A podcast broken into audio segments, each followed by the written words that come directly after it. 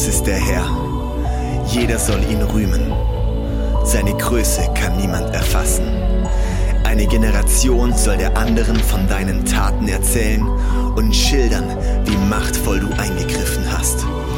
Deine gewaltigen Taten werden überall bekannt sein und ich will deine Größe proklamieren. Alle werden die Nachricht von deiner wunderbaren Güte hören und werden jubeln vor Freude über deine Gerechtigkeit. Deine Herrschaft hat kein Ende. Von einer Generation zur nächsten bleibt sie bestehen. Auf das Wort des Herrn kann man sich verlassen. Und was er tut, das tut er aus Liebe. Als ICF-Familie kommen wir zu dir und du befähigst uns, rüstest uns aus und bereitest uns vor. Dein Wille geschehe, dein Königreich komme. Herzlich willkommen, ICF. Schön, dass du da bist. Auch ein herzliches Willkommen an alle, an alle unsere Locations. Völlig egal, ob du jetzt eine Microchurch bist, quer über Deutschland verteilt. Äh, vielleicht schaust du auch den Podcast im Nachhinein an. Genial, dass du hier bist. Wir machen weiter mit der spannenden Serie Kingdom Come. Es geht um das Reich Gottes. Und ich habe mir die Frage gestellt, wie könnte man eigentlich so die ganzen letzten Wochen in diesem Thema zusammenfassen? Eigentlich geht es darum, Gott sagt, du bist sein Erbe. Völlig egal, ob jung oder alt, Mann oder Frau, du bist Gottes Erbe und Gott trainiert dich in dieser kleinen Zeit, die du auf dieser Welt bist, dafür in alle Ewigkeit mit Gott zu regieren. Wow! Das ist das Mächtigste, was du erleben kannst. Vergleichbar mit einem äh, riesigen Konzern und du hast einen Konzernchef, weltumfassend. Und jetzt hat dieser Konzernchef ein Kind und das wärst du. Und er würde jetzt alles nutzen, um dir zu zeigen, wie funktioniert dieser Konzern genau und wie kannst du irgendwann Verantwortung übernehmen. Und genau das macht Gott mit uns. Deshalb haben wir uns in den letzten ähm, Sonntagen einige Dinge angeschaut. Wir haben angefangen mit dem ganzen Thema Sohnschaft, was bedeutet das eigentlich? Nächste Woche spricht der Tobi über das Thema Botschafter. Und dann werden wir heute einsteigen mit einem kleinen Schwerpunkt auf das Thema, wer bist du eigentlich als Gottes Priester? Und wir werden uns anschauen, das sneaken wir ganz kurz und knackig mal rein, in das Thema, wer bist du denn eigentlich als König im Königreich Gottes? So, du bist Priester. Wusstest du das? Wusste das jemand? Ein Priester, Priester ist jemand, durch dessen Dienst andere Menschen, ganz vereinfacht ausgedrückt, andere Menschen zu Gott finden können, die einen Zugang bekommen können durch das, was der Priester tut. Und du bist dieser Priester. Eine Bibelstelle habe ich dir ausgesucht, die das sehr gut beschreibt. 1. Petrus 2, Vers 9. Da steht, ihr aber seid ein von Gott auserwähltes Volk, seine königlichen Priester. Ihr gehört ganz zu ihm und seid sein Eigentum. Deshalb sollt ihr die großen Taten Gottes verkünden, der euch aus der Finsternis befreit und in sein wunderbares Licht geführt hat. Das heißt, du bist Völlig egal, ob du dich so fühlst, völlig egal, ob Leute dir das zusprechen oder nicht, du gehörst zu einem auserwählten Volk. Wenn du dich jemals fragen solltest, was ist denn jetzt meine Berufung als Christ? Ja, das ist Berufung genug. Du bist ein auserwähltes Volk, um darin König und Priester zu sein. Mehr geht nicht. Offenbarung beschreibt das noch ganz gut. Offenbarung 1, 5 bis 6. Jesus, der uns geliebt hat und uns von unseren Sünden gewaschen hat durch sein Blut und uns zu Königen und Priestern gemacht hast. Du bist von Gott zu einem König und zu einem Priester gemacht worden. Das Beste, was du jemals empfangen kannst und das Mächtigste. Was ist die Aufgabe eines Priesters? Die erste Aufgabe eines Priesters ist es zu segnen ein Segen zu sein. Du bist gesegnet, um ein Segen zu sein, ist die oberste Aufgabe eines Priesters. Wie kann das geschehen? Ich habe dir hier ein Bild mitgebracht von der lieben Gisela. Die liebe Gisela, herrliches Bild, oder?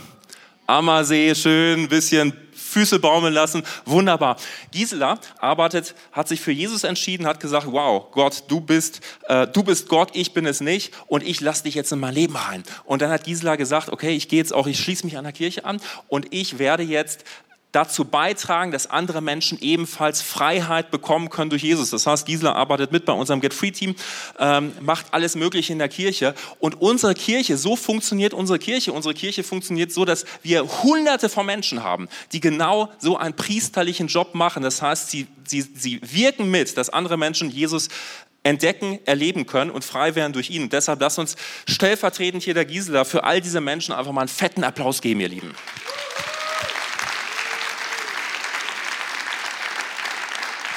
Ich werde jetzt nicht tiefer noch in das Thema einsteigen, über das Thema, wie kannst du ein Segen sein auf dieser Welt, kannst du ganz viel und ganz tief tauchen. Und deshalb machen wir jetzt Folgendes. Du kannst dir einfach hiervon ein Foto machen.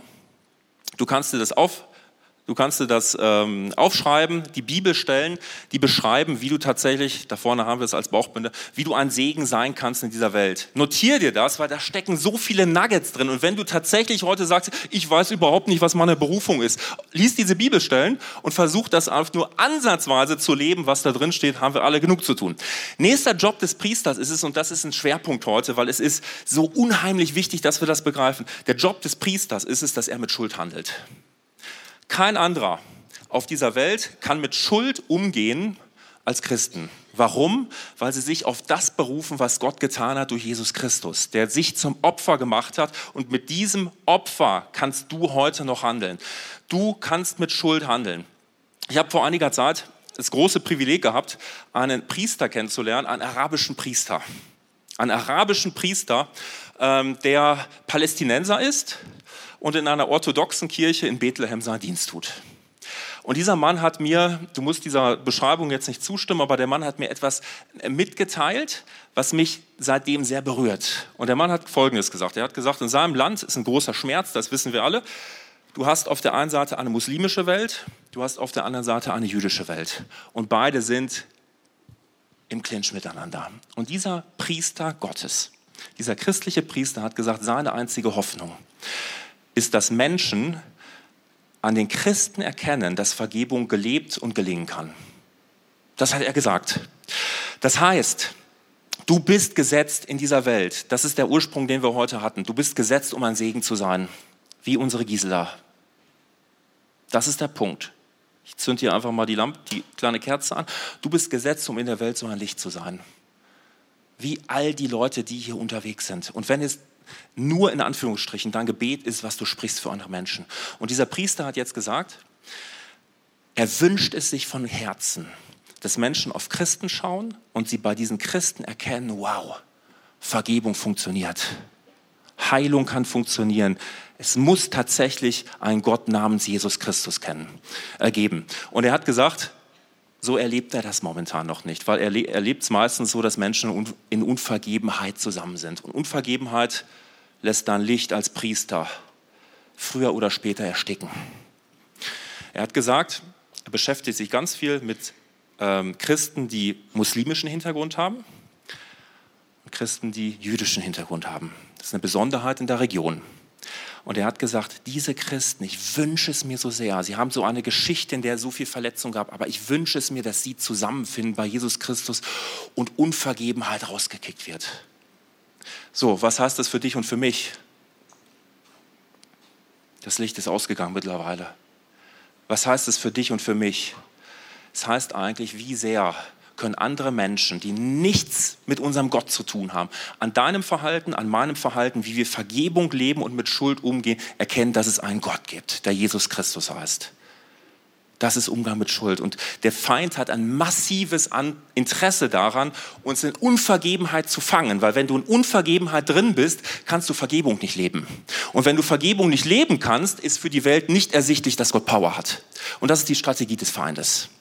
Und deshalb werden wir uns jetzt ein bisschen tiefer beschäftigen mit dem ganzen Thema Unvergebenheit. Bei Unvergebenheit geht es eigentlich um Folgendes. Ich nehme das Glas weg. Unvergebenheit bedeutet, eine andere Person oder andere Personen haben dir etwas angetan. Was dann passiert ist, Schuld kam rein. Und du hast eigentlich sowas wie eine begründete Schuldforderung sogar gegen jemanden. Da ist jemand an dir schuldig geworden. Vielleicht ist es auch so, dass du Dinge getan hast, die du dir selbst nicht vergeben kannst. Das heißt, du bist in Unvergebenheit mit dir selbst. Unser lächelnde Gisela eben am Ammersee hat eine Geschichte, so wie du und ich auch eine Geschichte haben. Die Geschichte von Gisela ist, dass sie mehrmals abgetrieben hat in ihrem Leben. Das erste Mal mit unter 20 Jahren, das ist jetzt Jahrzehnte her. Und Gisela hat die letzten Jahrzehnte damit verbracht, sich deshalb schuldig zu fühlen. Sie hat ein Loch in ihrem Herzen, so wie jeder von uns irgendwo ein Loch in seinem Herzen hat durch Verletzung von anderen. Und dieses Loch in deinem Herzen, es ist gottförmig. Es hat die Form von Gott. Da passt nur Gott rein. Da kannst du nichts anderes reinstopfen. Da kannst du nicht das, äh, Gisela hat es versucht, in Esoterik, Okkultismus, kannst du da nicht reinpacken. Es passt nicht. Du kannst Dinge wie äh, Identität über meine Leistung, über meinen Status, kannst du da nicht reinpacken. Es heilt nicht. Es passt nur Gott rein. Das Loch in unserem Herz ist gottförmig. Was ist jetzt der Punkt? Das Thema ist Schuld. Dinge, die andere Menschen dir angetan haben oder Dinge, die du getan hast, die du dir selbst nicht vergeben kannst. Und was machen wir jetzt mit Schuld? Die Versuchung ist jetzt groß, danach zu greifen. Steck meine Hand rein. Ich greife diese Schuld. Und ich kriege meine Hand nicht mehr raus. Ich kann machen, was ich will. Solange ich diese Schuld festhalte, bin ich gefangen. Und ich komme nicht mehr raus, weil ich halte an Schuld fest. Ich kann machen, was ich will. Ich schleppe es mit mir rum. Ich trage etwas nach. Ich komme nicht mehr raus. Das Schlimme ist, Vergebung ist eigentlich ein, eine, eine, Grund, eine Grundfähigkeit, die du hast, um überhaupt im Reich Gottes wirken zu können. Du kommst da gar nicht rein. Du kannst dich geistlich überhaupt nicht entwickeln. Das Schlimme ist, du bist abgeschirmt von Segnungen, die dir zuteil werden. Jetzt kommt ein anderer Mensch auf dich zu. Er will dich beschenken. Er will dir etwas Gutes tun. Was tust du? Ich kann es. Wie soll ich das jetzt annehmen? Wenn ich das Geschenk hier ablade, es fällt runter. Ich kann die Segnungen von von einem Menschen nicht annehmen. Anderer Mensch kommt auf mich zu, der mich willkommen heißen will in Kirche, Small Group, wo auch immer und er reicht mir seine Hand. Wie soll ich ihm jetzt, soll, ich kann doch nicht mal eine Faust geben. Ich kann nichts machen. Ich kann die Segnungen Gottes in meinem Leben überhaupt nicht mehr annehmen. Und das ist das Schlimme, weil ich an Schuld, an Unvergebenheit festhalte. Und ich bin der Leidtragende und völlig egal, was du erlebt hast. Und ich weiß, hier sind Leute, die haben schlimme Dinge erlebt. Und ich bitte dich nur um eins. Lass nicht zu, dass auf diesen auf das, was dir angetan wurde, du auch noch unter Unvergebenheit zu leiden hast. Weil das ist schrecklich. Und du hast, wenn du auf die Welt hörst, auf Gesellschaft hörst, hast du mega viele menschliche Tipps oder Gedanken, die jetzt dafür sprechen könnten, genauso zu handeln. Ja, das, was er mir angetan hat, das war doch einfach so. Und da kann ich jetzt nicht loslassen. Und überhaupt, wenn ich da jetzt nachgebe, dann bin ich doch immer der Dumme. Und ja, wie du mir, so ich dir, so funktioniert doch unsere Gesellschaft. Wie du mir, so ich dir wenn du so denkst und diese menschlichen Gedanken zulässt, dann tappst du in eine Falle. Du tappst in eine Falle ran und diese Falle haben wir uns in den letzten Wochen immer mal wieder angeschaut, findest du in Jeremia 17. Jeremia 17 sagt, wenn du auf dich selbst vertraust, ich halte fest, weil Gott macht es ja nicht, dann sagt die Bibel, wer auf, den, wer auf Menschen vertraut, der wird sich leer fühlen, der wird sich einsam fühlen, der wird sich fruchtlos fühlen und der wird nichts Positives kommen sehen. Andere Menschen wollen mich segnen und ich sehe nichts Positives kommen, weil ich hieran festhalte. Du tappst in die Falle von Selbstversorgung und ganz krass formuliert ist es so, dass du in diesen Momenten, wo du an Schuld festhältst, so, so, so schlimm es auch gewesen sein mag, im Grunde genommen redet der Feind dir ein, sei du selbst Gott. Warum? Gott ist hier. Er ist die ganze Zeit hier. Er hat alles getan. Er ist es, der Schuld tragen kann. Trage ich Schuld, spiele ich Gott.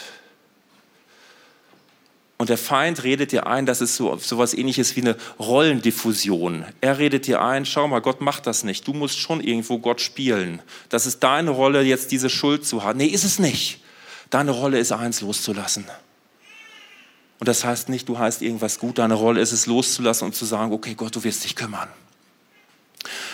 Und egal, was du erlebt hast, egal, was wir alle erlebt haben, Gott schaut bei dir und ihm immer nur auf dein Herz. Machst du dein Herz zu anderen Menschen gegenüber? Machst du dein Herz zu Gott gegenüber? Oder bist du offen für ihn? Und das Thema Schuld, Jesus nimmt Schuld massiv ernst. Er kehrt Schuld nie unter den Teppich. Und das ist wichtig für uns zu verstehen, sonst wäre er nicht am Kreuz gestorben. Sonst hätte er gesagt, völlig egal. Aber es ist Gottes Sache, mit Schuld umzugehen und es ist meine Sache, loszulassen. Und jetzt, jetzt magst du sagen, okay, Jens, also ich kann das nicht. Ich kann das einfach. Ich kann nicht loslassen. Ich habe es auch so oft ver versucht und ich habe versucht, das zu optimieren. Ich kann nicht loslassen. Ich kann nicht vergeben. Wenn du das sagst, dann sage ich dir eins. Du hast absolut recht. Du hast absolut recht. Du kannst es nicht. Und Jesus sagt klipp und klar, Metanoia, denkt um. Weißt du, wir haben uns, wir martern uns und sagen uns, ich muss mich jetzt optimieren, ich muss bestimmte Dinge tun, damit ich jetzt endlich vergeben kann. Vergiss es. Du kannst es nicht, aber Gott kann es durch dich. Lass uns reinschauen, das kommt dir hoffentlich schon etwas bekannt vor. Guck dir alleine meine Hand an. Also wie soll ich damit zeigen? Wie soll ich damit irgendwelche Dinge? Es funktioniert nicht. Hesekiel 36, 26. Gott bewirkt es in dir. Da steht, Gott gibt dir ein neues Herz. Er legt seinen Geist da rein und er macht es, dass du in, seine in seiner Ordnung leben kannst. Gott macht es, dass du in seiner Ordnung leben kannst. Das bedeutet, Gott möchte, dass du Vergebung leben kannst, also macht er es für dich. Was ist dein Job? Hast du dich mal gefragt, was ist jetzt überhaupt mein Job? Dein Job ist es, Johannes 6, 29, meine Aufgabe ist Glauben an Jesus Christus. Jesus ist das Wort. Meine Aufgabe ist es, festzuhalten an ihm und zu sagen, ich glaube daran, dass du zum Ziel kommst. Philippa 2, 13, Vielleicht denkst du dir, ich will momentan, wenn ich ganz tief reinspüre, ich will gar nicht loslassen. Okay, Gott, schenke mir bitte den Willen überhaupt dass ich es mache. Oder du sagst, ich habe keinen Glauben. Dann kannst du Hebräer 12, Vers 2 beten und anfangen zu sagen, Jesus, du bist der Anfänger und Vollender meines Glaubens. Und ich komme jetzt zu dir und ich bete darum, dass du mir Glauben schenkst, dass ich tatsächlich Vergebung erfahren kann und dass du mich diesen Weg führst. Also, was ist der Punkt? Wir führen uns als allererstes vor Augen, wir können es nicht. Gott kann es. Was ist die Herausforderung? Du und ich wollen aber Dinge tun, weil so sind wir geprägt in der Gesellschaft. Tue Dinge und dann kriegst du bestimmte Resultate. Gott challenge dich und sagt, deine Aufgabe ist es zu glauben. Ganz praktisches Beispiel zum Thema Vergebung. Was sagt Gottes Wort? Lass uns anschauen, Lukas. Lukas 6, 37 sagt, und richtet nicht, so werdet ihr auch nicht gerichtet. Verdammt nicht, so werdet ihr nicht verdammt. Vergebt, so wird euch vergeben. Im ursprünglichen griechischen Text steht, lass los von deiner begründeten Schuldforderung und du wirst losgelassen werden. Lass los und du wirst losgelassen werden. Das sagt Gott. Und jetzt darfst du wissen, immer dann, wenn Gott etwas sagt, und das ist wichtig zu verstehen, immer dann, wenn Gott etwas sagt, steckt in diesem Wort seine Versorgung drin. Das ist da eingebaut. Das bedeutet, Gott wird niemals von dir verlangen, liebe deinen Mann, wenn er dir nicht längst die Fähigkeit gegeben hätte, dass du es tun kannst. Gott wird niemals von dir verlangen, sorge dich nicht, wenn er dich nicht versorgen würde. Gott wird niemals zu dir sagen, lass los, wenn er nicht dafür sorgen würde, dass du losgelassen wirst. Und das ist das Bahnbrechende, Gott macht es durch dich. Und ich glaube daran, okay Gott, du hast gesagt, wenn ich loslasse, werde ich losgelassen werden. Und ich, ich halte mich an deinem Wort fest. Wie kann jetzt Vergebung ganz praktisch geschehen? Weil ich stecke immer noch fest, ich halte immer noch fest an meiner Schuld. Lass uns da mal reinschauen. Ich glaube, wir haben was als Bauchbinde da. Erster Punkt. Nimm das ernst, was die Sache damals auch mit dir gemacht hat. Du und ich, wir haben Emotionen. Deshalb geh zu Gott. Geh zu Gott und klage die Sache an. Klage das an, was geschehen ist. Jetzt denkst du dir, aber ich soll doch nicht anklagen. Ja, aber in deinem Herzen machst du es ja trotzdem die ganze Zeit. Und deshalb öffne dein Herz Gott gegenüber und sag ihm das, was geschehen ist mit mir. Du siehst es und ich klage es an, dass ich verletzt wurde, dass ich ungerecht behandelt wurde. Mach deinen Emotionen Raum bei Gott. Deine Emotionen sind nie das Problem, nur da, wo du sie getrennt von Gott auslebst. Also geh zu Gott und du kannst sowas machen wie eine Anklagelist. Eine Anklageliste, wo du einfach die Dinge aufschreibst, wo du verletzt wurdest. Und dann erfrage Gottes Perspektive, Gott, wie siehst du es denn? Und dann, völlig überraschend für viele, ist der Punkt, dass Gott sagt, ja, es ist Schuld, die bei dir begangen wurde. Es ist Schuld gewesen. Aber ich will dich frei machen. Willst du mir diese Liste geben? Willst du sie mir abgeben? Und das ist Vergebung. Vergib lass los und du wirst losgelassen werden. Was ist Vergebung nicht? Vergebung bedeutet in dem Fall nicht, dass es Versöhnung ist. Ja, du klärst was mit jemandem, du lässt los von Anklage, von Groll. Und es das heißt nicht, dass ihr den weiteren Weg gemeinsam gehen werdet. Das muss es nicht heißen. Vergebung ist nicht Versöhnung. Vergebung ist auch nicht vergessen. Ja, jemand, ich leihe jemand 500 Euro zahlt er mir nie zurück, meldet sich nicht. Okay, ich vergebe ihm. Das heißt aber für mich nicht, dass ich ihm morgen wieder 500 Euro zahlen muss. Vergebung heißt nicht vergessen. Vergebung heißt auch nicht, dass ich das für gut heiße. Vergebung bedeutet auch nicht, dass es fair ist. Wenn ich dein Kind bei einem Unfall schädige, kann ich alles Mögliche machen. Das, das ist, ist, ist und bleibt nicht fair. Sondern was ist Vergebung? Vergebung ist eigentlich eine Entscheidung, die du heute treffen kannst. Vergebung ist ein Loslassen von Anklage. Lass los, sagt Gott dir heute, und du wirst losgelassen werden. Gisela hat das gemacht. Und vielleicht möchtest du das heute auch machen. Loslassen von Dingen, die du anderen Menschen nachträgst oder auch so wie Gisela, loslassen von Dingen, die du dir selbst nachträgst. Was dann passiert, kannst du in dem Talk sehen von Gisela, den wir heute online äh, laden werden und äh, auch im Online-Talk ist Gisela gleich. Aber was dann passiert, ist folgendes. Du lässt los. Du machst deine Hand auf. Du öffnest deine Hand und du hast deine Hand zurück. Das ist legendär, weil jetzt kannst du deinen Platz wieder einnehmen. Und jetzt kommt er endlich. Daniel, ein Geschenk. Ich habe meine Hand wieder. Jawohl, Daniel, vielen Dank für das Geschenk. Lass dich umarmen. Ich habe meine Hand zurück und ich kann handeln. Und jetzt kommen sie. Ich kann wieder in Gemeinschaft gehen. Joao gibt mir seine Hand. Und ich nehme nicht nur diesen Hand, ich nehme den ganzen Joao, weil ich jetzt bereit bin, wieder andere zu lieben. Das ist legendär. Das passiert und das geht im Himmel vor sich, wenn du sagst, ich vergebe. Im Himmel passiert eine Party. Das ist genau das, was Gisela erlebt hat. Eine Party. Und du kannst dich einsetzen lassen. Darum geht es beim Thema Vergebung. Darum geht es beim, beim Thema Vergebung. Du bist frei, um wieder ein Segen zu sein für andere. Und du hast dein Herz aufgeräumt und klar gemacht. Und das ist das, was der Priester zuallererst macht. Und dann und erst dann kannst du ein Segen sein und kannst deinen priesterlichen Dienst an anderen tun. Das hat sich bisher jetzt erstmal um dich gedreht. Das heißt, ich möchte es dir an einer ganz einfachen Skizze mal verdeutlichen. Du und ich, wir haben einen Verantwortungsbereich. Vielleicht ist dein Verantwortungsbereich jetzt kleiner, vielleicht ist er größer. Vielleicht ist dein Verantwortungsbereich, dass du bei Lidl an der Kasse sitzt. Vielleicht ist dein Verantwortungsbereich, dass du CEO von irgendeiner riesigen Firma bist. Vielleicht ist dein Verantwortungsbereich eine Small Group, sprich so eine kleine Gruppe, in der sich Leute aus der Kirche unter der Woche treffen. Was ist jetzt der Punkt? Der Punkt ist, du bist gesetzt als König. Im ersten Teil der Bibel ich mal so schön wie du, Markus, oder? Im ersten Teil der Bibel war es folgendermaßen. Ein König hat immer einen Regierungsbereich. Zum Beispiel das Land Juda oder das Land Israel. Das Interessante war, das, was der König gemacht hat, war nicht folgenlos. Wenn der König gesagt hat, okay, ich stelle mich jetzt unter Gott, ich tue das, was Gott sagt, dann ist das ganze Land aufgeblüht.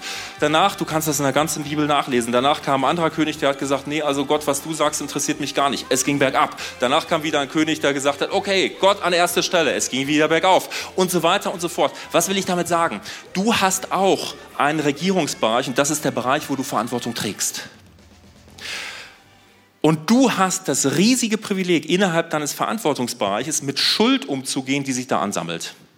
Gib dir ein Beispiel. Du hast ähm, ICF Kids, du bist für ICF Kids verantwortlich und jetzt stellst du fest, hey, also sowohl die ganzen Mitarbeiter als auch die ganzen Kinder fangen da an zu fluchen. Das ist eine reine Fluchveranstaltung. Ständig sagt einer Worte, die ich jetzt nicht wiederholen will. Geht nicht. So, und du spürst das. Wenn du sensibel bist, deine geistlichen Sinne trainiert sind, kommst du in den Raum rein und du spürst, wo sowas wie Ärger schwelt, wo sowas wie Unvergebenheit schwelt, sowas wie Hartherzigkeit. Du spürst das einfach. Ja? Das heißt, hier im ICF Kids nicht in unserem ICF Kids, aber einfach mal als Beispiel. Kinder und Mitarbeiter fluchen. Was kannst du jetzt machen? Du kannst sagen, ich als Leiter von diesem Bereich übernehme geistlich Verantwortung und ich tue Buße für diese Sünde, die da geschieht, nämlich fluchen. Wir sollen segnen und nicht fluchen. Also ist es ähm, am Ziel Gottes vorbei. Ich nehme diese Schuld und ich gebe sie zu dir. Was machst du? Du reinigst diesen Verantwortungsbereich. Du reinigst diesen geistlichen Bereich und Leute werden reinkommen in den Bereich und werden checken, wow, irgendwas ist hier anders. Dann hast du immer noch Leute, die natürlich hier unterwegs sind, zum Beispiel als Mitarbeiter, die werden spüren, irgendwas ist anders. Sie müssen natürlich mit ihrem Thema selbst zu Gott gehen. Buße tun heißt, okay, ich erkenne es selbst und ich kehre jetzt um und ich sage, nee, das, was gewesen ist, ist falsch gewesen. Du hast Macht, Vollmacht über deinen Verantwortungsbereich. Gott wird dir niemals Verantwortung geben ohne Autorität.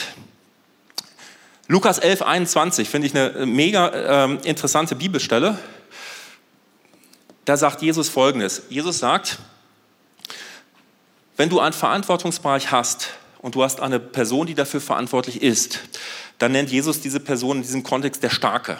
Also der ist einfach derjenige, der da an der Tür steht, verantwortlich ist für seinen Bereich. Und Jesus sagt jetzt, er gibt dieses Prinzip vom Starken und er sagt, wenn du diesen Bereich hier übernehmen willst, wenn du ihn angreifen willst, geh immer über den Starken. Und das ist völlig logisch, oder? Weil wenn du zum Beispiel diese Kirche hier schädigen willst, sorg dafür nicht unbedingt, dass die Person vom Wege abkommt, die einmal im Jahr vielleicht in die Church geht und in der letzten Reihe sitzt, sondern über wen wirst du gehen? Über den, die eingesetzt sind, zum Beispiel Tobi und Frauke als leitende Pastoren. Was heißt das für dich in deinem Alltag? Du bist eingesetzt in deinen Playfields. Zum Beispiel Familie ist sowas. Über, check das für dich selber mal ab. Wie redest du in deiner Familie über andere Menschen? Wenn du in deiner Familie anfängst, zum Beispiel über andere Menschen zu lästern, öffnest du diesen Verantwortungsbereich für das Thema Lästerei und du wirst es an deinen Kindern, du wirst es überall feststellen, wow, das ist eine Kultur, die wir so eigentlich nicht haben wollen, aber sie ist da. Warum? Weil du als Verantwortlicher, als Starker in dem Bereich gesagt hast, das lasse ich rein. Und alles, was du reinlässt, hast, das hat ein Recht da zu sein. Öffnest du, stehst du hier als Mann oder Frau und sagst, ja gut, äh, Pornografie ist jetzt nicht so ein großes Problem öffnest du deinen Verantwortungsbereich Family für das Thema Pornografie und deine alle die, die da drin leben, werden es zu spüren bekommen. Was kannst du machen, wenn dir solche Sachen auffallen? Du kannst hingehen und kannst sagen, okay, Jesus, ich tue Buße für das, was da in Sünde geschehen ist. Ich reinige den geistlichen Raum meines Verantwortungsbereichs und bringe es ans Kreuz. Tobi und Frauke haben eine ganz interessante Predigt gemacht zu dem Thema. Ähm, es heißt, äh, Tobias Teichen, äh, Könige und Priester. Und da geht er auch nochmal explizit auf das Thema ein, zum Beispiel 4. Mose. 4. Mose 30 sagt zum Beispiel, wenn dein Verantwortungsbereich deine Familie ist und in deiner Familie unmündige Kinder sind, so Vierjährige, Fünfjährige, die einfach Dinge tun, die voll am Ziel Gottes vorbei sind, die sind in Rebellion, die treten sich gegeneinander, die, das ist nicht cool, was die machen, dann kannst du hingehen für diese unmündigen Kinder und kannst sagen, wow, ich nehme das jetzt weg von euch, ich tue Buße und ich bringe es ans Kreuz. Warum? Weil ich verantwortlich bin. Solange meine Kinder in diesem unmündigen Alter sind, sind sie älter, müssen sie natürlich selber schauen, wie sie es da machen. Das heißt, Verantwortungsbereich, dein Verantwortungsbereich, wo du gesetzt bist, ist das Riesenprivileg für dich als Priester, als Priesterin. Das nächste ist Fürbitte. Also wir alle, unser Herz. Also wenn wir Leute sehen, die jetzt Jesus nicht, noch nicht kennen, dann weinen wir doch darüber, oder? Weil wir Leute sehen, die hier drin stecken, weil wir Leute sehen, die nicht an Segnungen Gottes kommen, weil wir Leute sehen, die festhalten und die geknebelt werden und die einfach nicht dahin kommen, wo Gott sie haben will. Unser Herz weint darüber. Wie kannst du beten? Komm schon gar nicht mehr raus. Wie kannst du jetzt beten? Bete so wie Jesus. Was hat Jesus gebetet? Stell dir die Situation vom Kreuz vor. Du hast nicht mehr viel Luft. Alles, was du jetzt sagst, ist wichtig. Und Jesus sagt, Jesus aber sprach, Vater, vergib ihnen, denn sie wissen nicht, was sie tun.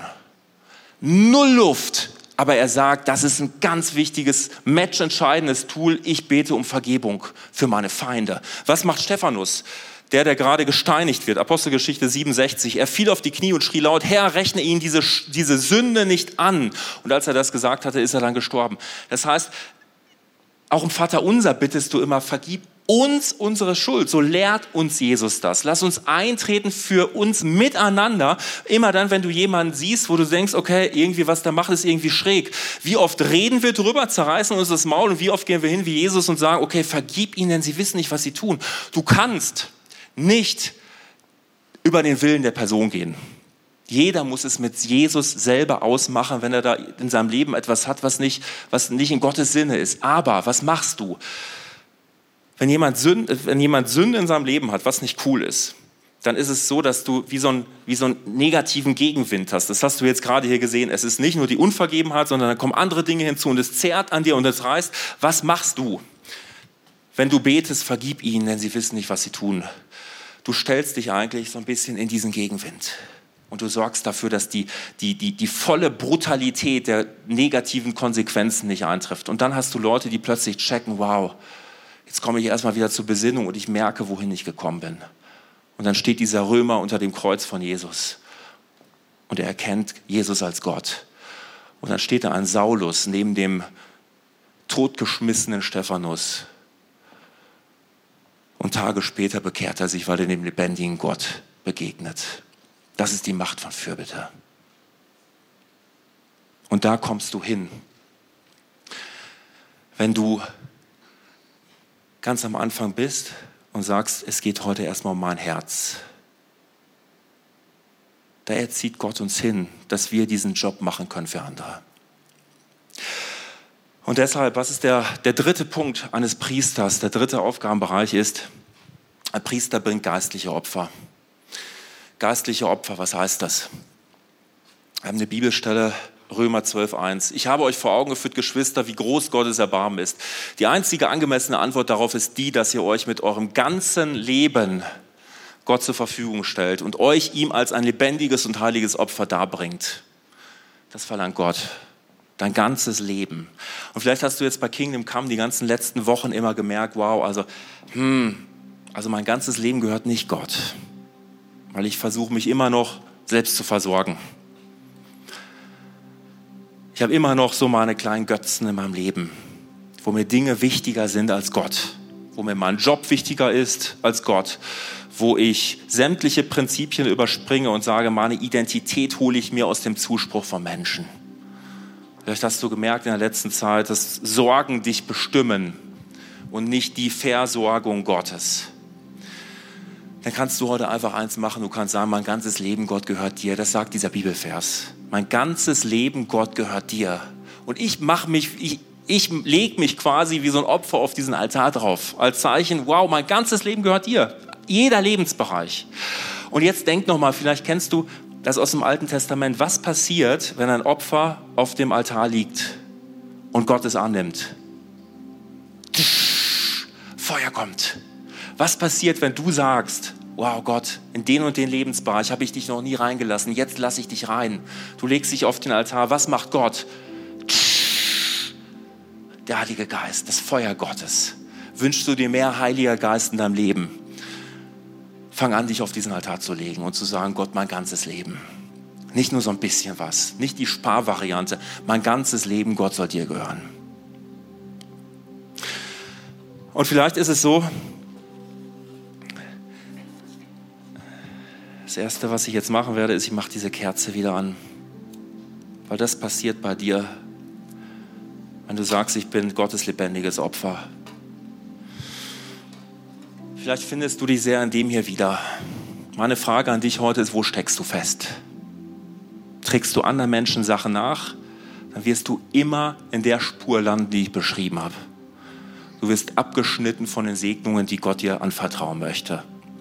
Vielleicht trägst du auch Dinge nach wie dir selbst, Unvergebenheit dir selbst, so wie Gisela das erlebt hat. Dann ist heute der Punkt gekommen, wo du einfach loslässt. Ich lass los, Jesus, in dem Vertrauen, dass du dich kümmerst. Und diese Schuld ist noch da, weil die Schuld hat nichts mit dem Thema Vergebung zu tun. Wenn du einem anderen Menschen vergibst, lässt du los. Du machst es für dich, tu dir diesen Gefallen. Die Schuld ist noch da. Vielleicht hast du auch sowas erlebt, wo du Menschen verletzt hast. Dann kannst du heute eins machen. Du kannst einfach zu dem gehen, der die ganze Zeit da ist. Und der die ganze Zeit da war, als du andere Menschen verletzt hast, und als andere Menschen dich verletzt haben. Gott war die ganze Zeit da. Du kannst einfach hingehen und du kannst es abgeben. Und ich bitte dich darum, auch wenn du jetzt online zuschaust, wenn du den Podcast schaust irgendwann, mach deine Liste, deine Anklageliste. Was trägst du nach anderen Menschen dir oder dir selbst gegenüber? Schreib's auf Klopapier. Das ist so ein Trick, den habe ich, glaube ich, von Frauke mal gelernt. Schreib's auf Klopapier und dann geh zum Klo und spüle es runter. Es ist weg weil es ist die beste Message. Es ist die beste Message, die du hören kannst. Es ist die Message von, ich komme frei. Es ist die beste Message, die Gott für dich vorbereitet hat. In, in Jesaja 61 steht, Jesus ist gekommen, damit du frei werden kannst. Und frei werden bedeutet jetzt nicht, dass du hier heute hingehst an so ein Kreuz und da Dinge abgibst und dann gehst du weg und sagst, okay, ja, das Leben ist alles so schwer, was auch immer. Und dass du so eine Haltung annimmst von, ich muss jetzt irgendwie bedrüppelt aussehen, damit das jetzt auch angemessen ist. Nein, die einzig angemessene Antwort auf das, was Jesus getan hat, ist Freude pur. Es ist Freude pur, weil du, du, du, du, du stärkst das, was du, du kannst es gar nicht stärken, aber du würdest es schwächen, wenn du sagen würdest, ich muss noch was dazu beitragen, ich gehe jetzt rum und lauf rum, betröppelt rum, damit alle sehen, was jetzt. Nein! Du gehst, die einzig angemessene Antwort, mit deiner Schuld oder mit der Schuld von anderen umzugehen, ist das, was Gisela macht. Setz dich an diesen Ammersee und sag, wow, mir ist vergeben worden und ich strahle es raus in die ganze Welt. Es ist die beste Message, die du überhaupt hören kannst. Und deshalb wirst du jetzt eine Gelegenheit haben, gleich. Lass uns erstmal beten und dann sage ich dir, wie es weitergeht. Jesus, ich danke dir jetzt dafür, dass du es getan hast, dass du gestorben bist für uns am Kreuz, dass du jeden Preis bezahlt hast und dass du auferstanden bist. Und Jesus, wir sind mit dir auferstanden zu neuem Leben, zu einem Leben, was nach Leben schmeckt, zu einem Leben, was nicht nach Anklage schmeckt, was nicht nach Gefängnis schmeckt, sondern das, was nach Freude schmeckt, Jesus. Und wir tun unseren priesterlichen dadurch, dass wir, unseren priesterlichen Dienst dadurch, dass wir uns freuen an dir, Jesus, weil das ist unsere Stärke. Und ich bete jetzt, Jesus, dass du jedem Einzelnen zeigst, wo hängen wir in dem Glas fest? Wo tragen wir anderen Dinge nach? Wo tragen wir uns selbst Dinge nach? Und wo tragen wir dir, Gott, etwas nach, obwohl du keine Fehler machst? Innerlich glauben wir es oft, dass du Fehler gemacht hast und wir tragen dir Dinge nach, Jesus. Zeig uns, wo wir festhängen. Amen. Mach jetzt bitte Folgendes. Wenn dir was aufgefallen ist, der Worship beginnt jetzt gleich, dann geh einfach zu dem Kreuz. Wir stellen das darunter. Wir haben da hinten auch noch ein Kreuz aufgestellt und schreib das auf den Zettel. Und damit nimmst du, nimm Gott beim Wort.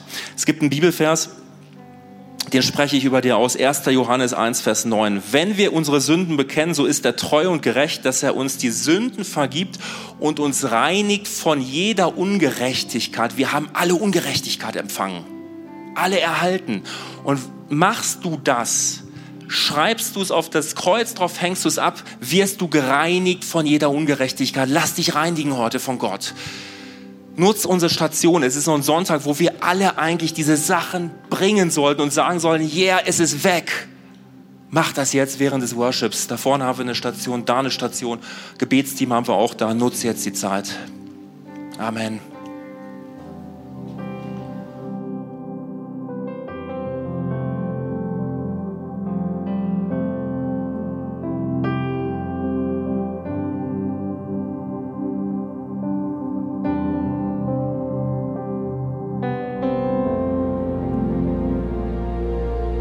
Wir hoffen, dieser Podcast hat dich inspiriert und hat dir weitergeholfen in deiner Beziehung mit Gott. Wenn es dir so geht, dann freuen wir uns, wenn du uns mithilfst, diese Botschaft zu verteilen. Das kannst du tun, indem du diesen Podcast likest, mit Daumen nach oben draufdrücken oder kommentierst oder weiterleitest. So werden mehr Menschen noch mit dieser Botschaft von Jesus, dieser Hoffnung erreicht. Du kannst auch durch eine Spende mithelfen, dass wir weiterhin diese Podcast kostenlos im Internet maximal verbreiten können und so viele Menschen neue Hoffnung bekommen. Vielen Dank für alles, was du mit ermöglicht. Wir glauben, dass Kirche eine Familie ist und egal, ob du online dabei bist oder hier vor Ort bist in der Region, wir wollen dich sehr gerne kennenlernen. Wenn du möchtest, komm auf unsere Homepage vorbei unter Finde Anschluss. Dort findest du unter anderem Welcome to Church, wo wir uns gegenseitig kennenlernen, deine Geschichte gerne hören wollen und dir helfen wollen, wenn du möchtest, ein Teil dieser Kirchenfamilie zu werden.